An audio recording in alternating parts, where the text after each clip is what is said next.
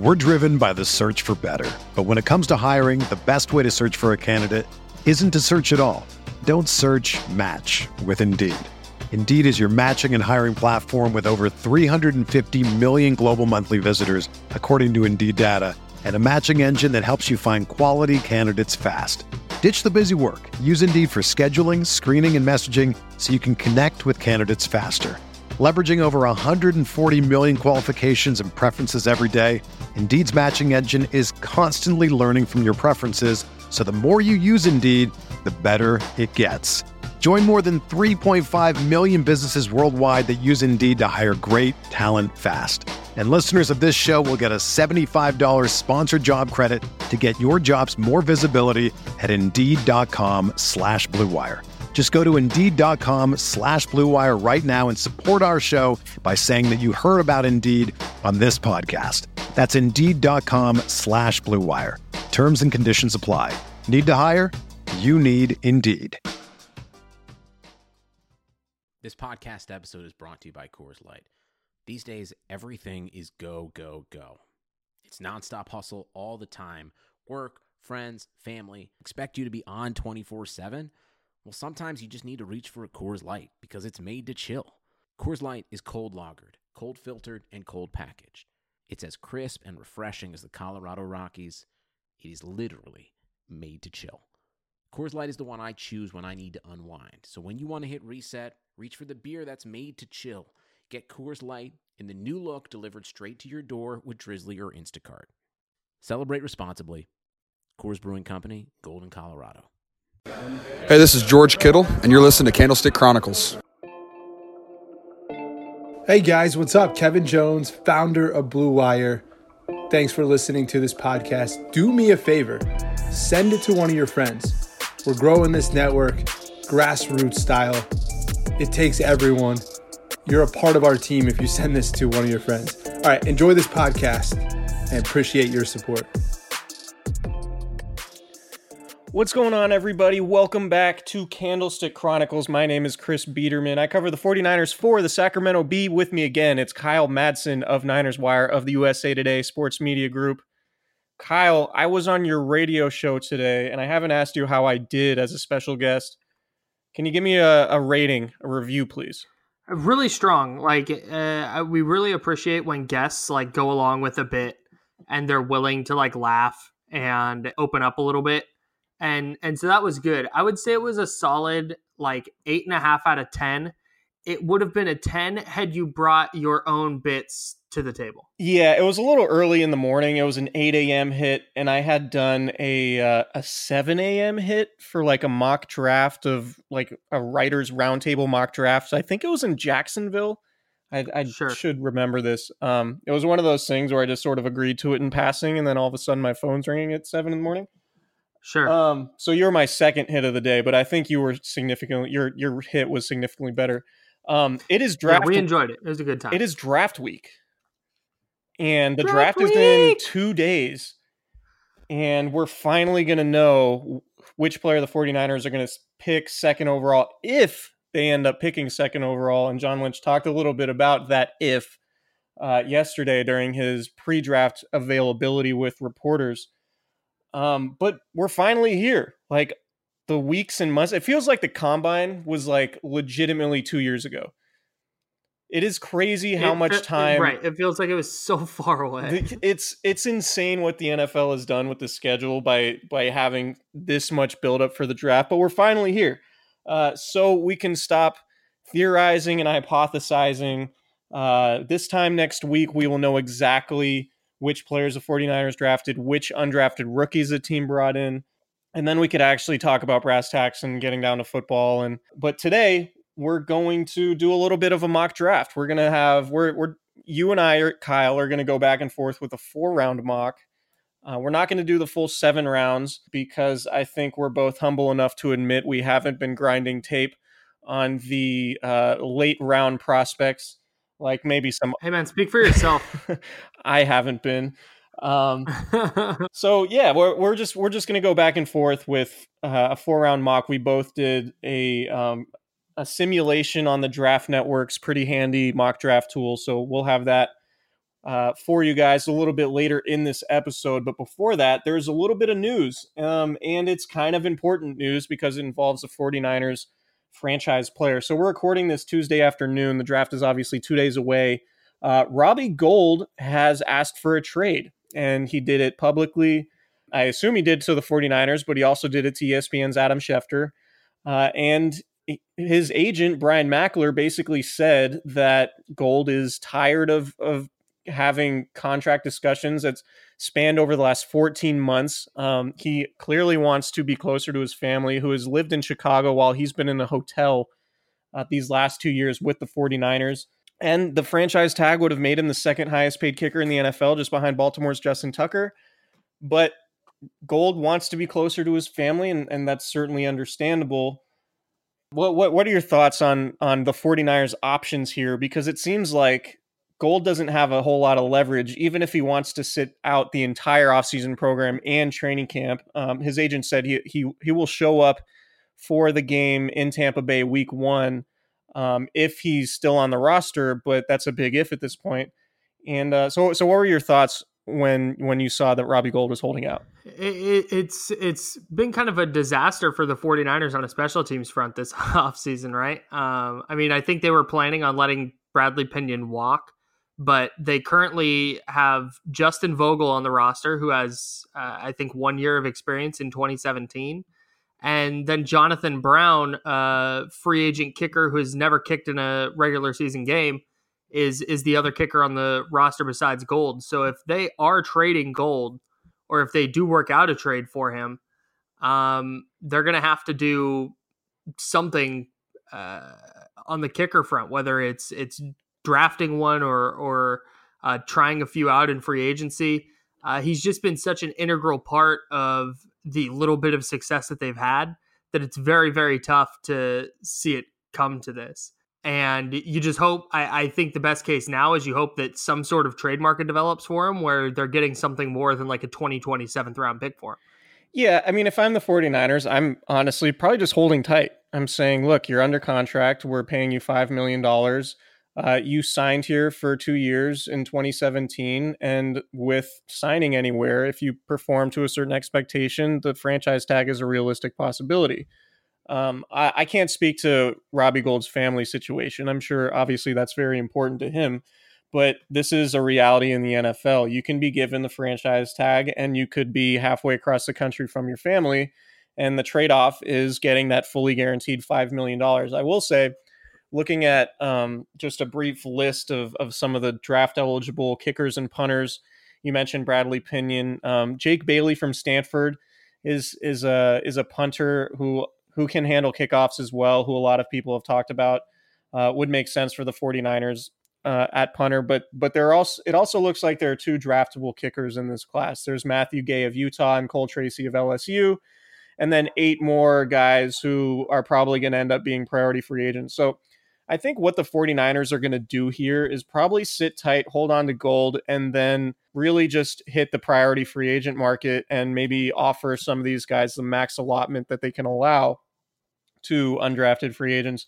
So we might see somebody like Austin Seibert from Oklahoma or John Baron the second from San Diego State or Justin Yoon from Notre Dame, a player like that get brought in and and we see it a lot. I think there's a there's a very significant portion of kickers in the NFL who didn't get drafted and are just signed as undrafted free agents. And then, you know, if they really need to, Phil Dawson's a free agent. I know he's 44 years old, but he's obviously very familiar with Levi's Stadium. And and if he has the the leg strength still at that age, he would be somebody I'm sure the 49ers were, would consider. Um, he was mentioned in Eric Branch's story today, uh, the Chronicle, friend of the pod. Um, and also, I think Matt Bryant, the kicker, who was with the Falcons when Kyle Shanahan was the offensive coordinator there, is also on the free agent market. So we'll see. They did. Uh, I think. I think they resigned. Did Bryant. they resign him? Okay. Well, yeah. so either way, I think the 49ers, they have leverage here. They don't have to trade Gould. If Gould wants to stay away from the team and and report week one, I think it's it's obviously not an ideal scenario, but uh, I, I, think it's something that they would live with, just given how good Gould has been the last couple years.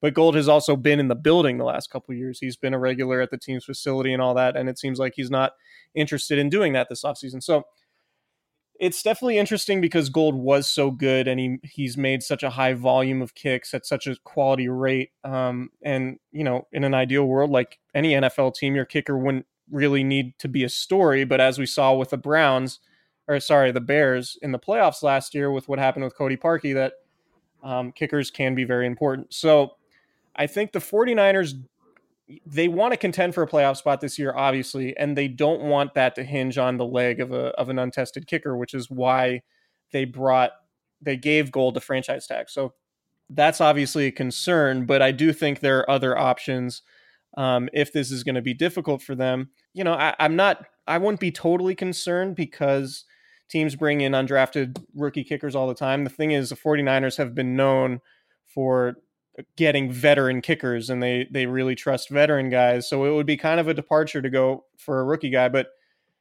I mean it's just it might just be something that they have to do and we'll see how this plays out. Maybe Gould has a change of heart.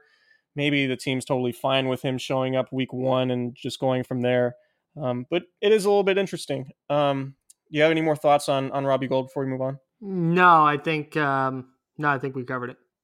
Okay, so John Lynch spoke in the John McVay draft room yesterday, and there wasn't a whole lot to be taken away from it. It was about a 35 minute press conference.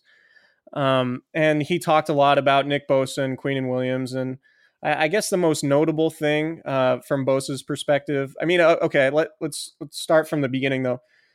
It seems like from everything we gather that Nick Bosa or Quinnen Williams is going to be the pick. I walked out of that room thinking that um, Bosa and Williams are are at a tier above sort of everybody else, just given the the subtleties in which John Lynch talked about. I mean, he talked about upper echelon players in this draft, but he didn't mention either of them specifically. So I, I think I sort of came away with it, came away from it thinking that the Niners were going to end up with one of those two guys, and that it sounds like they would love to take Quinnen Williams if Bosa were off the board at one. Uh, reading John Lynch's quotes, Kyle, what, what did you come away with uh, from yesterday? Yeah, kind of kind of what you said. It's it's really clear that the Niners have a draft board that probably looks a lot like everybody else's. Like it's Bosa, Williams is 1A, 1B, and then kind of a significant gap and then everybody else given the 49ers needs. Um, I think when you look at at um, Devin White, the linebacker from LSU, I think he might be up there. I think he's going to be a really good player. You get uh, offensive linemen like Jonah Williams from Alabama. Uh, he he looks like one of those players you can plug in and start for 15 years. But the Niners don't really need uh, anybody anybody at either of those positions, at least not this year in the first round. So uh, I think it's it's very clearly Williams and Bosa based on what Lynch said, um, and I don't think they feel like they can really miss uh, with either of those two guys. It also sounds like and again, smoke screens and taking everything with a grain of salt this time of year. But it also sounds like they may not be trying too hard to trade back.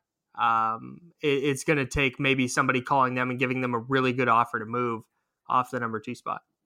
Yeah, that was the next thing I was going to say. John Lynch said, um, you know, here's a here's a quote that that I highlighted. He said, "quote We're we're also prepared that if something came to us that was too good to be true."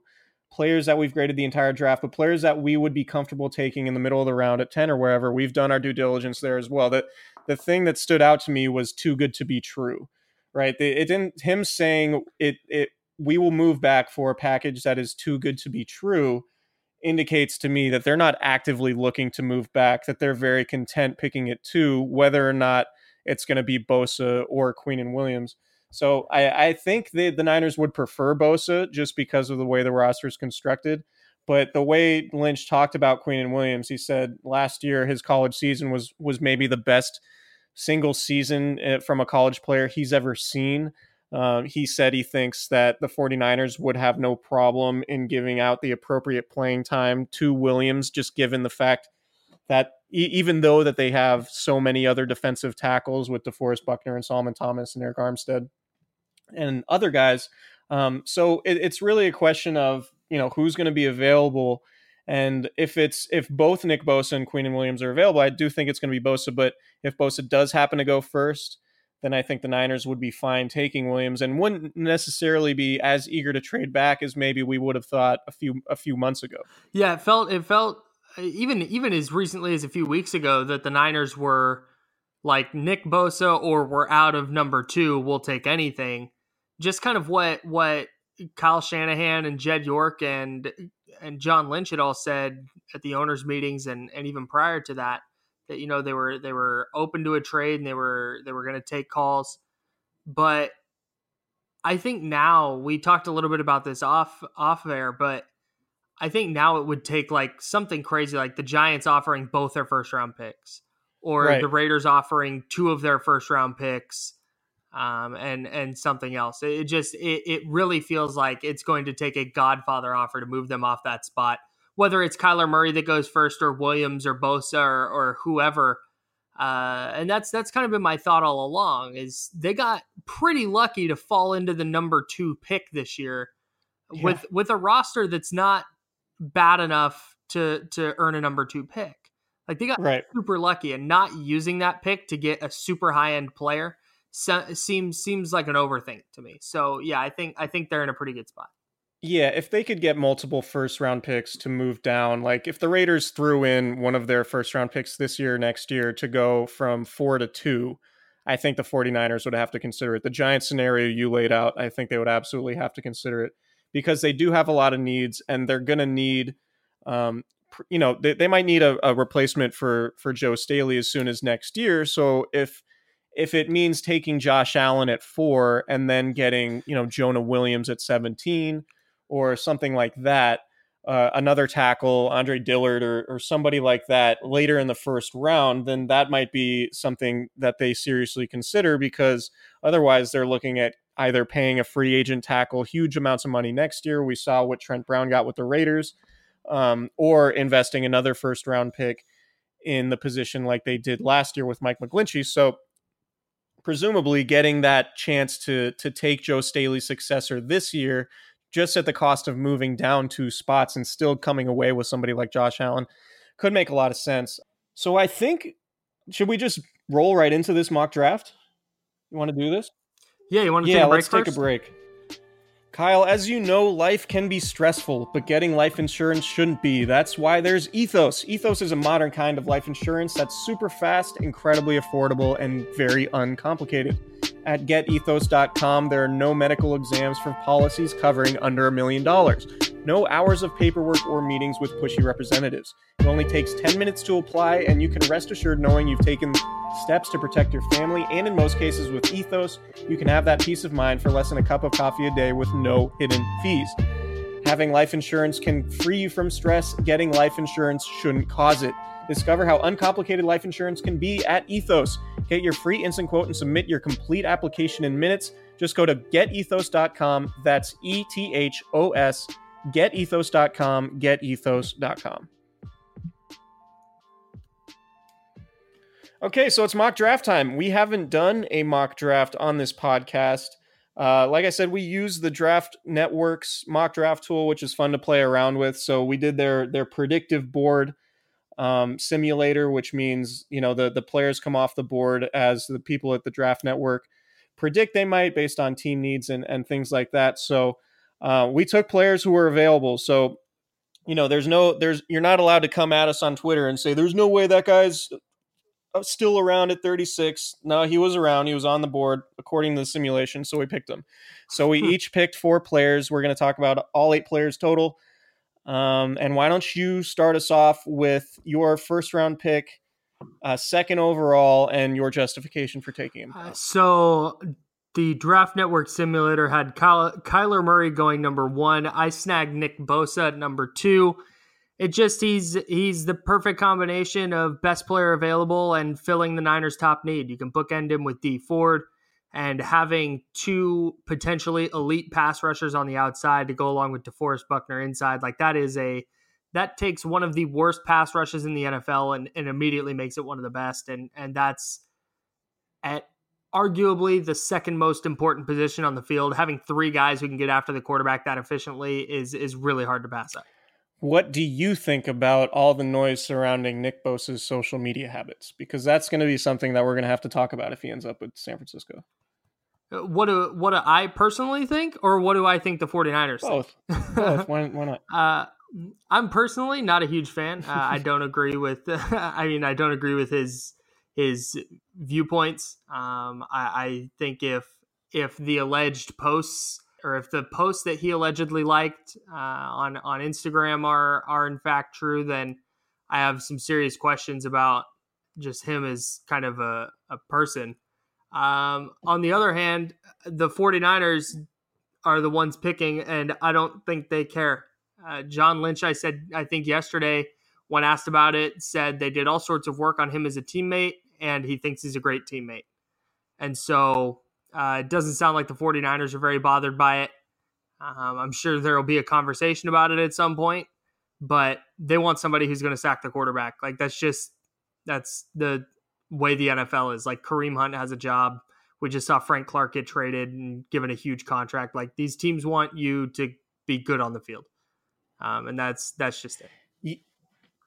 Yeah, I agree with you, and and I think the interesting thing about it is we haven't heard any noise about Bosa as a person, right? Like we've heard about Bosa's social media habits and what he's liked on Instagram and things that he's tweeted tweeted in the past and things like that.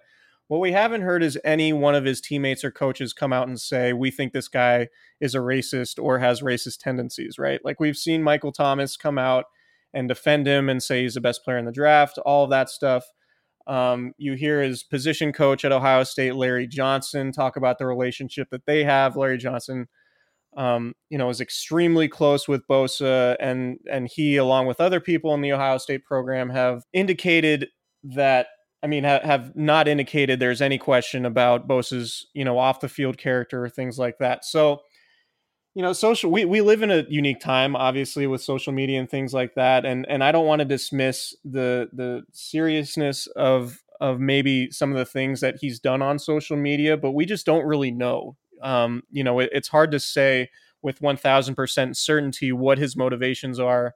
Um, and where that stuff is coming from, or it, to put it frankly, like if he's even the one managing that account, right? Um, so I don't want to dismiss it altogether uh, because I think it, it can be problematic, particularly if racism is involved. But when it comes to having conservative viewpoints, like there are a lot of conservatives in the 49ers locker room already, and a lot of them are prominent players. Um, so I don't think just ha- just just being on that side of the aisle really matters all that much. But when it comes to you know possible racism, um, I think that could be a problem, but there hasn't been any real smoke to that fire in real life uh, in terms of you know people vouching for him and things like that. So I think that's where the 49ers are coming from too, and I think that's why they would be okay with it. I mean, it's it just be prepared if the Niners take Nick Bosa because there are going to be a ton of these stories coming out of the draft um, and some serious questions just because the 49ers have been you know, arguably one of, if not the most socially conscious franchises, whether it's, you know, the Colin Kaepernick stuff and, and Jed York deciding to support him, or all the work the team does with their community relations department, which, you know, really prioritizes mar- marginalized communities um, and supporting them. Um, obviously, you know, politically, that's that that might be a little bit different than than the way Nick Bosa leans, but we'll just have to see how that all shakes out. But I'm with you. I don't think the 49ers are concerned about it. So back to the mock draft. You took Nick Bosa. Makes a lot of sense. I think he's clearly the odds on favorite to be the choice there, assuming he doesn't go first overall. Um, I'm going to go with, for the sake of the exercise, I'm going to go with Quinnen Williams, the, the defensive tackle from Alabama. We've talked about him a lot. It's a very polarizing decision. I'm of the mind that I mean, a, a, lot of people talk about Aaron Donald, right? The, the biggest difference between Aaron Donald and Quinnen Williams, in my in my opinion, it comes down to a couple things. First, Aaron Donald was extremely productive at Pittsburgh for multiple years. It wasn't he wasn't just a one year wonder out of college. The production really spoke for itself. And then there was the athleticism. Aaron Donald was just a supreme athlete for his size, his movement skills, his, his explosion. Not to say that Quinnen Williams isn't an elite athlete. Right. Williams certainly checked all the all the boxes at the combine and, and everything leading up to the draft. He's athletic enough. There's no doubt about that. But he doesn't have that elite Aaron Donald athleticism, which I, I don't want to say it limits his ceiling because he's an extremely fundamentally sound player. But I, I just I'm out on the idea of comparing him to Aaron Donald. I think he could be a really good nose tackle for a long time in the league, but I do wonder – you know, how much he benefited from, um, you know, just going against college interior linemen. I know it was SEC. Um, I'm also curious as to why it only happened one year. I'm curious as to how much value we can really assign a guy who played nose tackle so much. But from everything I gather, people love this guy and and they think he has a really high ceiling and could be an all pro right away. And the 49ers could benefit hugely from having somebody like that in the middle next to DeForest Buckner. Um, it may maybe having that combo in the middle just sort of unlocks the rest of the the defensive line and and uh, allows Dee Ford to get going off the edge and and maybe someone like Solomon Thomas who would be more productive off the edge than we've seen because of all the attention getting devoted to the guys on the inside. I just want to real quick address the like Aaron Donald comparisons. Don't do that. Aaron Donald is he's a he's a mutant, dude. Like there's there's a reason he is he is such an outlier at his position. It's because players like him don't just come along. And this is not to take away from Quinnen Williams. He might be a dominant, very, very good player. But Aaron Donald is like an outside linebacker or defensive end playing inside and doing it well. Right. Which is just unheard of. So it's okay if Quinnen Williams isn't Aaron Donald. Don't do that comparison anymore. Right. And and that's and we've talked yeah, and we've we've talked a lot about the long-term future of of the position uh, with with Quinnen Williams. I do think drafting him would tie directly into what the 49ers could do with or without DeForest Buckner going forward. And, and we've talked about it at length, but they don't necessarily, if they draft Williams, they don't necessarily have to give Buckner that 18 to 20 million per year contract, um, which would complicate things from a salary cap perspective. They could maybe trade Buckner for, you know, a package including early, early round picks and, and likely at least one first round pick. So, you can make you you can make sense out of it long term. Arik Armstead isn't is a free agent after the coming season. Um, Solomon Thomas has two years remaining on his rookie contract. I think this time next year they're going to have to decide if they want to pick up his fifth year option. I don't know if that's going to happen. I would I would guess based on the first two years of his career, the Niners would not do that. But they've been incredibly friendly, player friendly before, so maybe they might. Either way, you can you could get Quinnen Williams the necessary playing time this year and going forward. You just have to be a little bit creative with it and be able to think outside the box. But going forward without Arik Armstead, possibly without Solomon Thomas, you could you could make the case that Quinnen Williams and DeForest Buckner, even if you do want to pay Buckner, uh, you can have those guys for the long haul. So I went with Quinnen Williams. Um, I don't think it's as much of a slam dunk pick as Bosa would be. But I mean, he's just too good of a player to pass up if he's there. And and I think there is a significant drop off from the top two defensive guys, Bosa and Williams, to the rest of the class. So I think the 49ers would be inclined to to pick Williams at two unless they got a trade offer they couldn't refuse and and then all hell might break loose. So who'd you take uh who'd you take at early in round two, number 36 overall? I took Nasir Adderley, the safety out of Delaware. He just seems like the type of safety prospect the 49ers are, are looking for to, to add into the mix uh, in their group of safeties who uh, don't have a really proven starter. I think Adderley can play probably either free safety or strong safety. Uh, they might even be able to drop him into the slot and play him at corner. Uh, he's athletic enough to cover running backs and tight ends. Like he can just kind of do everything. Uh, the 49ers got a good look at him at the, at the Senior Bowl. Um, Lance Zierlein at NFL.com compares him to Jessie Bates, uh, rookie last year out of Wake Forest, a guy I really, really liked. And if Nasir Adderley is going to be a Jessie Bates type of player, I believe he's with the Bengals, um, then he can come in and be a starter for the 49ers at either safety spot right away. And if they're going to go safety in round two, that's what they need. They, they they don't need somebody to come in and compete for a job. They need someone to come in and take that starting job. And if he can come in and do that at either free safety or strong safety, I think their their secondary is better. Yeah, and we we've obviously talked about Jimmy Ward and, and his injury issues and Adrian Colbert, who didn't play particularly well last year after his impressive ending to his rookie season. I, I'm totally with you in that I think the Niners need to to inject a potential starter into that mix because you're sort of playing with fire if if you're heading into the year with those two guys as your top two and, and the 49ers did that last year. Uh, I will say John Lynch said yesterday when asked about the safety group, he he th- he's higher on the the team safeties than it seems like the outside world is. So I don't know if that's him hedging or if that's him smoke screening or whatever. Um, but it might be that you know the Niners. I know the Niners love Jimmy Ward, and we've talked about that too. Uh, when he's healthy, they love Jimmy Ward. They love everything he brings.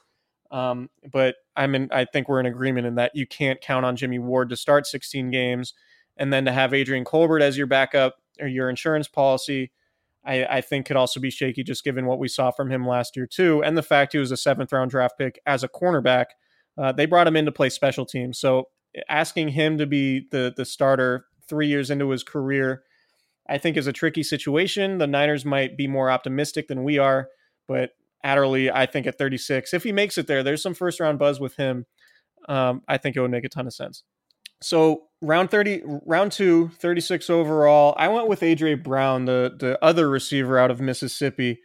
Um, there's a there's been a, a, decent amount of first round buzz with him as well, but there's a lot uh, a lot of people think the depth of this receiving class in the second and third rounds, maybe even the fourth round, could allow someone like Brown maybe to slide because teams won't feel the urgency to to take him in round one. Uh, in, in terms of how Brown fits with the 49ers, I think he's sort of the perfect Z receiver to replace Pierre Garcon. I know we've talked a lot about Deebo Samuel for the similar reasons, but I think Brown is just he just seems like a guy who gets it. Uh, when you talk to when you talk about work ethic, when you talk about attitude, uh, toughness, physicality, the production, um, he basically has like all of the receiving records at Mississippi, which is a pretty good program uh, in a pretty good conference. Uh, I don't know if you heard that the SEC is is highly regarded in the college football world. Nah, that, that's um, your opinion. in 2017, he had 75 catches for 1,252 yards and 11 touchdowns. He backed that up with 85 catches, 1,320 yards, and six touchdowns this last year. Um, physically, 449 uh, at 226 pounds is pretty impressive. Um, for, uh, I, I, mean, I, I just think in terms of his route running, his physicality, his willingness to go over the middle – um, he can play outside or inside, which is what Kyle Shanahan wants from his receivers. I just think he would be a really good pick for them.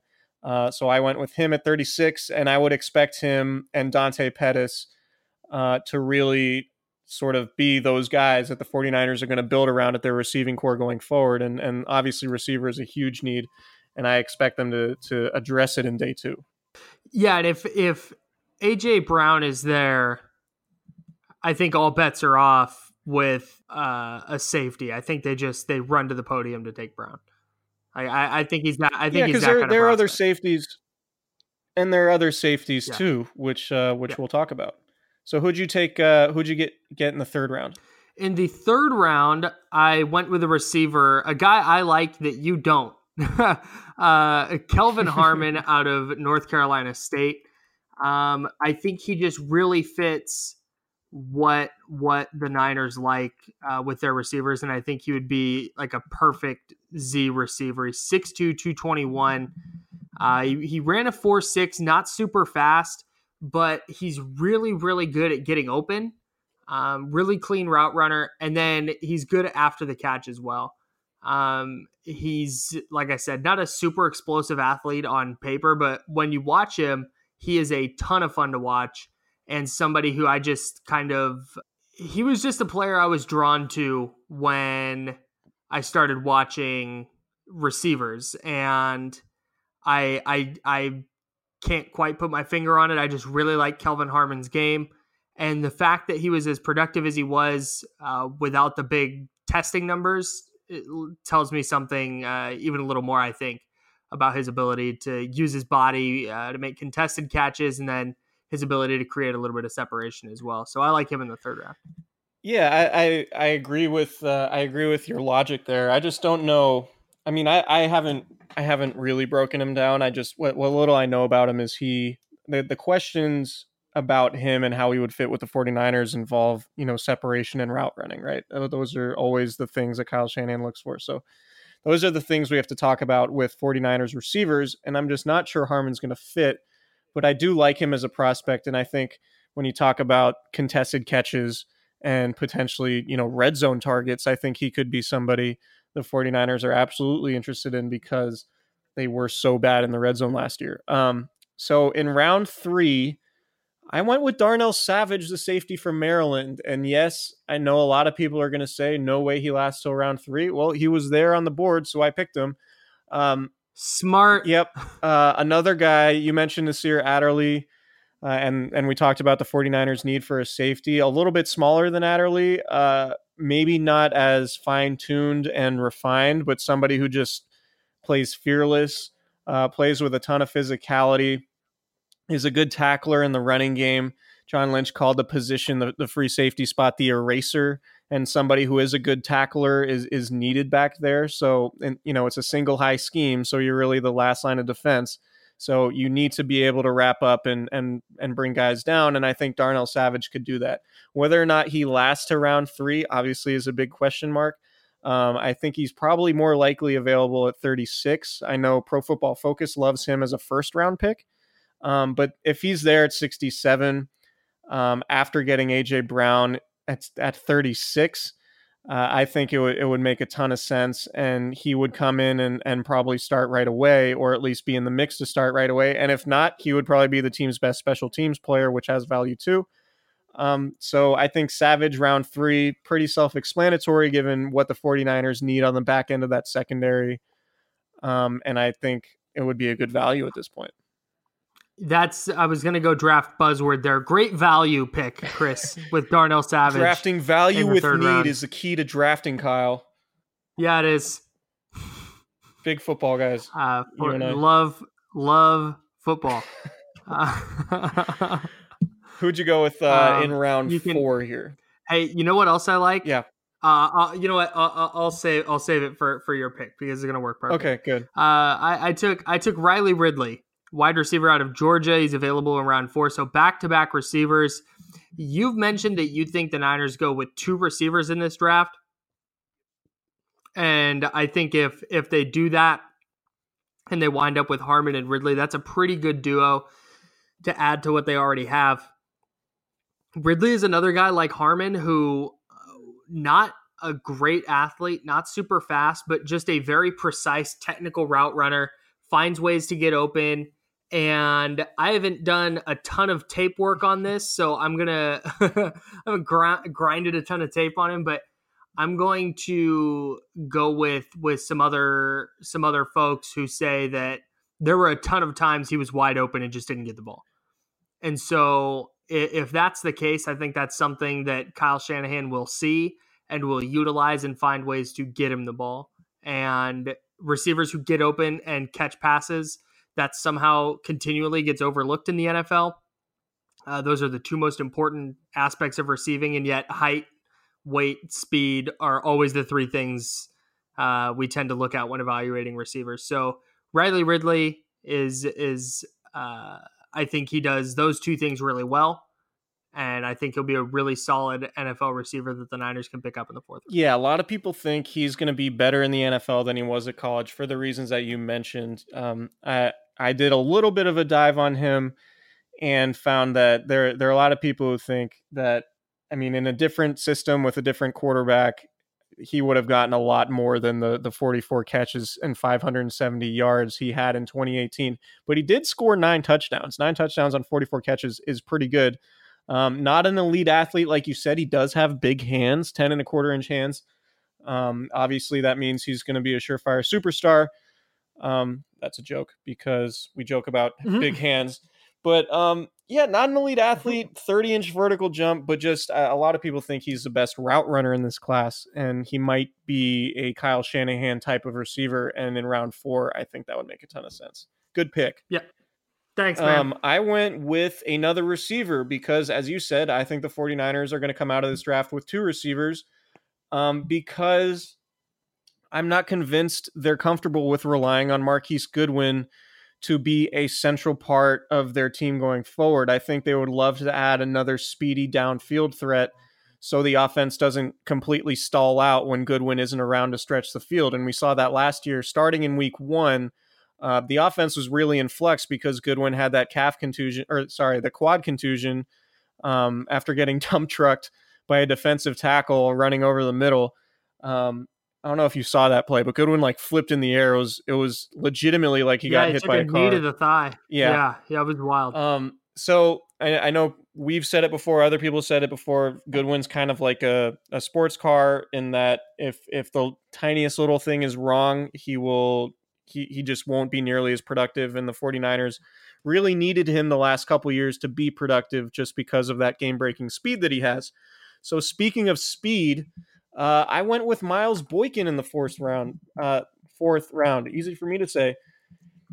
The receiver from Notre Dame. Um, I'm pulling up his mock draftable page because his spider graph is really, really impressive. So stick. You're a big spider graph Big guy, spider a noted guy. spider graph enthusiast. um, yeah, big hands enthusiast too. Uh, so Boykin, six three and three quarters, 220 pounds. He ran a 4.4 230. Uh, what's really crazy is he jumped 43 and a half inches in the vertical and 140 inches in the broad jump. Those are in the 98th and 99th percentile, respectively. Um, a 6.77 in the three cone, which is very important for a Kyle Shanahan receiver. When you just talk about measurables in terms of you know height, weight, speed, um, arm length, uh, production, I, I just think he could be a a really good player with with sort of untapped potential. Uh, one thing that I know people are knocking him for, and the reason why he might be available in the fourth round is because he's not great with the ball in his hand. And I think Kyle Shanahan loves guys who are great after the catch. And, and just given his ability to get receivers open in space and set them up to make plays after the catch, I think that's might be why people uh, question his fit with San Francisco. But uh, 59 catches, 872 yards last year, eight touchdowns. Obviously, the 49ers are going to have a little bit of knowledge given that they drafted Mike McGlinchey last year, so he could probably he could probably help them. But just in terms of somebody who could replace Marquise Goodwin as that downfield speed threat, who maybe could double as as a potent red zone option given his height and his ability to jump out of the stadium. Um, I, I think he would be a great a great pick in round four for all those reasons. Um, and and I think you know maybe somebody like him in a different receiving class would go in the second round, uh, just given all those things we've talked about. But uh, because this is such a deep receiving class, I have the 49ers taking him at 104 in the fourth round. Love his upside. Good upside pick. Lots of upside. Ton of upside with Miles Boykin. 43 and a half inches in the vertical. That's insane. that's bananas. right? Right, because it, because at some level, like we we talk all the time about how Shanahan likes these likes these receivers who are you know technical route runners and good after the catch, and maybe not the most explosive athletes, but on some level, like just adding guys who are fast and jump high and big works, right? Yeah. It's what the Chiefs did. guys- it's exactly what the Chiefs did, and I think that eventually you add enough athletes and you find a couple that develop into good football players. And then you have a really good combination of a guy who's big and fast and jumps high and can also kill teams on slants. Like that's Right. that's where that's where I hesitate a little bit when I'm when we look at receivers in this class and there's so many that seem to fit that Shanahan mold. But then there's a guy like Miles Boykin or a guy like Jalen Hurd who's still super raw because he used to be a, a running back. But it's like, hey, this guy's 6'5, 220 something, and he can outrun everybody on the field. And it's like, that's Right. a guy you just kind of want on your roster just in case. Like, keep him around for two or three years, and if he never develops, fine. But yeah, I, I, I really like the idea of Miles Boykin in San Francisco.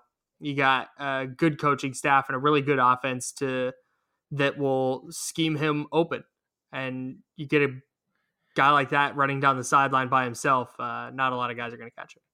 Yeah. So in this scenario, I mean, you long term, you have, you know, the building blocks at receiver, at least from my mock draft. So you have AJ Brown, Dante Pettis, Miles Boykin, uh, Trent Taylor, and you could fill in the rest after that. And I think that's a really good mix of speed and athleticism. Whether or not you include Marquise Goodwin in that long term, I guess remains to be seen. I don't know how much playing time Goodwin would get if he's not starting and he's not contributing on special teams, but um, I just think it, it, would be good for the 49ers to insulate themselves from from Goodwin's durability issues.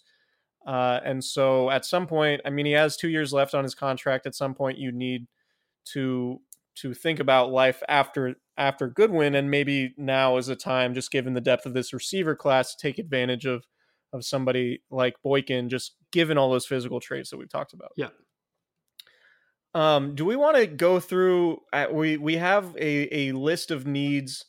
Um, actually, why don't we why don't we recount the the the draft? So you went with uh you went with Nick Bosa in round one, Nasir Adderley in round two, Kelvin Harmon in round three, and Riley Ridley in round four. So you went back to back receivers. Um, yep. I went Quinnen Williams in in round one, AJ Brown in round two, Darnell Savage in round three, and Miles Boykin in round four. Uh, let us know on Twitter who do you think has the better mock draft. I'm gonna guess people say Kyle because Kyle went with Bosa. Um, and yeah, I cheated. I think. Well, yeah. I mean, I, I more or less went with Williams because um, just for the sake of the exercise, so we can compare and contrast those two. Um, but we do have needs that that we should probably talk about, and I sort of put them in tiers in the rundown. I don't know if you want to riff on this with me.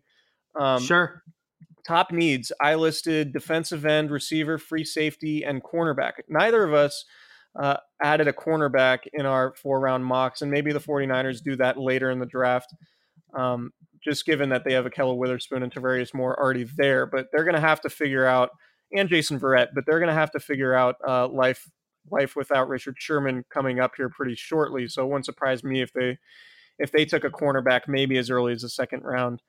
Um, are, yeah, well, when we were when we were doing our mock, Lonnie Johnson from Kentucky was sitting there in the second round, and I very, very much considered uh, taking him with that second round pick. And it was notable too because I asked John Lynch about cornerback yesterday, and he said that's really a position that you want to add to every season. Um, right. So he did mention Jason Verrett and adding him and how important they think he could be if he stays healthy, and obviously that's an enormous if.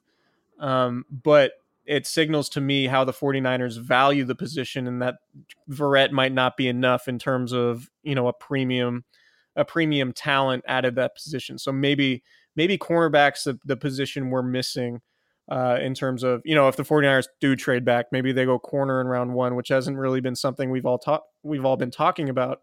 Um, but I could certainly see it happening. Sure. Okay, so secondary needs, uh, offensive line. I mean, I think they could use a backup center or uh, depth along the interior behind Mike Person and Laken Tomlinson. Um, but really, I think they they have to think about the future at tackle with Joe Staley not committing to playing beyond this year. If I had to guess, uh, I think Staley's got two more years left in him. So maybe this isn't something they have to do right now. And I'm sure people in the building have a better feel for it than I do. But if it's only one year left for Staley, then it wouldn't be a bad idea to maybe draft a tackle early on now. Um, so you get a head start on that on that development, and maybe that leads to you know that guy playing guard. Maybe he's a more talented player than Mike Person, for example, who could be your backup center and depth along the interior. So yeah, I, th- I think offensive line, also linebacker, uh, specifically Sam linebacker. We haven't talked about that position very much. The 49ers have Malcolm Smith there and Mark Nzeocha. It's not a position that they value all that much because if they do draft Nick Bosa, they're going to have defensive ends. I think there's more value in the position um, if that player can rush the passer. And I think the 49ers aren't going to use Malcolm Smith as a pass rusher. If they were to draft Josh Allen, I could see them playing him at Sam and rushing the passer um, because he's just such a versatile athlete. But I, I think I wouldn't be surprised at all if in the later rounds they get a, a, linebacker who you know can play along the line of scrimmage and cover tight ends and be that kind of big physical edge setter that they might need in base downs with you know after Malcolm Smith. Yeah, that's that's such a that's I don't want to say not not useless, but it's a but it's a, a position where, like you said, ideally there will be there's somebody who just kind of like fills in at that spot. Like they don't have a Sam linebacker who only plays Sam linebacker because right. it's how, how often are teams in especially now and, and especially the way the league's evolving uh, the the use for that position is not as as high as it might have been even four or five years ago yeah it's it's a position that for the 49ers at least these last couple years comes off the field when they when they go to nickel packages, which they use, you know, seventy percent of the time or so. Right. So, so that's um, so so Nzeocha and, and Malcolm Smith aren't guys you want starting full time, but they can play 20 snaps a game between the two of them. Yeah, and if they could find somebody maybe in round five or later who can rush the passer and also play linebacker, like so the 49ers run a 4 3 by definition, but really the way it aligns is more like a 3 4.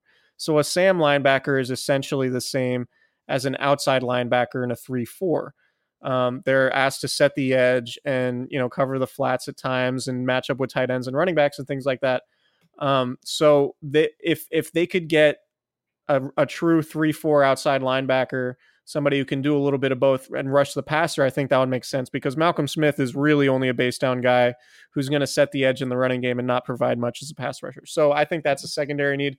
Um, the last tier, uh, I'm gonna actually going to add to this too, uh, is ancillary needs. So we have we have primary, secondary, and ancillary. Uh, I think they could use a tight end. Garrett Celek's entering the last year of his contract. Um, obviously, a blocking tight end. I think he only had like six catches or something like that last year. Uh, Celek's a very well respected player in the locker room and, and a great guy to talk to, but I think the 49ers might start thinking about the future of the position and wouldn't surprise me at all if they used a mid or late round pick on a tight end. Yep. Um, they could use another stack linebacker. I know they like Elijah Lee, but behind Kwon Alexander and uh, and Fred Warner, they I mean they have David Mayo, who I didn't mention uh, coming out of that that hit we had today on your radio show. I I completely forgot about David Mayo and I was kicking myself all morning. Um, I think they could use some depth there, and then also at nose tackle. And you know, depending whether or not they draft Quinnen Williams, I think he would be the nose tackle in base. Um, but losing um, Earl Mitchell and not bringing him back, they do have a need at nose tackle because DJ Jones is really the only guy they have right now. Um, I don't know if Sheldon Day could really be a reliable, you know, base down run plugging nose tackle. I think he's more of a pass rushing defensive tackle. But um, your thoughts on my tiers and anything you want to add? my thoughts on your tiers? yeah. uh, no, I think my I, tiered needs. I think this is this is probably exactly right. It, it, it wouldn't surprise me if maybe you bumped up tight end up to secondary needs because exactly what you said about Garrett Celek, and I think there's value in having a second tight end who is who is uh, athletic, who can make plays after after the catch. Maybe he's not a great blocker, but um, just another versatile player like like George Kittle. Almost the, it functions almost a little bit like Kyle Juszczyk. I think just having more players who can be lined up in different spots is something that that benefits the Niners a lot, and something that Kyle Shanahan uh, would really take advantage of. Having a two tight end set that you could pass out of effectively and run out of effectively is is something that their offense could really thrive on. So I, I think you could probably bump up tight end to a secondary need. Um, but but no, I think I think everywhere else you're you're probably pretty spot on. And I think uh, it is a good point on your part that when I think of a second tight end, I think of what the what the uh, Patriots typically like to do, and they do a lot of shifting near the goal line. Right? They'll they'll have Rob Gronkowski or had Rob Gronkowski uh, line up in line with his hand in the dirt, and then they'll just motion him out and they'll match him up with a with a cornerback or a linebacker and he'll just jump over him and and he's just a crazy good red zone threat and obviously the 49ers have not been good in the red zone so maybe getting another guy even if he's not some you know top level talent but maybe a guy who's just tall uh, who was a good pass catcher in college like you said maybe not the, the best run blocker but if you have somebody that can create mismatch problems near the goal line, I think that could be hugely beneficial f- for the 49ers because so many people are going to hone in on Kittle. Um, and he's, I expect Kittle to be the most, one of the most doubled players in the NFL next year. So I think that's also one of the reasons why we've talked about receivers so much. Um, but yeah, I think that's a good point on your part. Is there anything else, anything else you want to throw in there before before the draft on Thursday? Can you believe it's actually two days away. I know it's it's so close. I think I, I I'm sticking by them trading up into the back of the first round if okay. they can get like the Packers, for example, have two first round picks and they pick 30th. That's their second. That's their second selection in a in a trade with the the Saints. Mm-hmm. I can see the Niners targeting that and and getting decent value for it to move up six spots. But then it wouldn't surprise me to see then in the third round if they then move back to try and recoup some of those picks and and uh, and yeah, I, I, I just I, I really expect the Niners to pick twice in the first round and uh, Okay. address edge and then either receiver or safety depending on on who they like. I'm actually gonna I'm gonna disagree with you because Ah, everything mm. e- everything I gather is that this the the meat of this draft is rounds two through round four. Um, and so with just three picks in those rounds, I could see the 49ers actually moving down from 36 and maybe they try to get additional second or third round selections.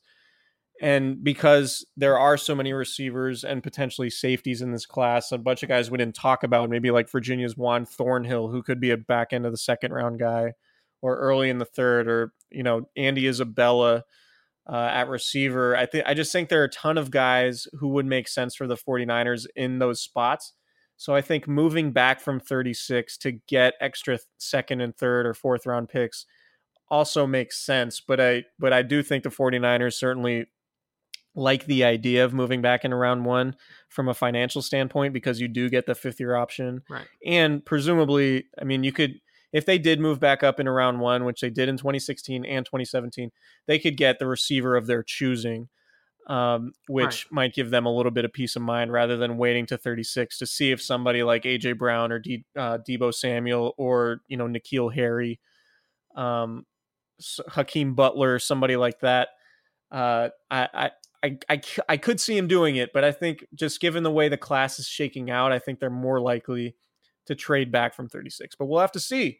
Uh, and so next time we will we talk to you guys, the 49ers will have made their first round pick. We I think we plan on doing another podcast late Thursday night um, after the pick is made, and we will have uh, we we will have all that analysis for you guys. Uh, so I think we'll wrap it up. Thank you guys for listening to Candlestick Chronicles. Please subscribe, rate, and review wherever you listen to your podcasts, and we will talk to you guys later this week.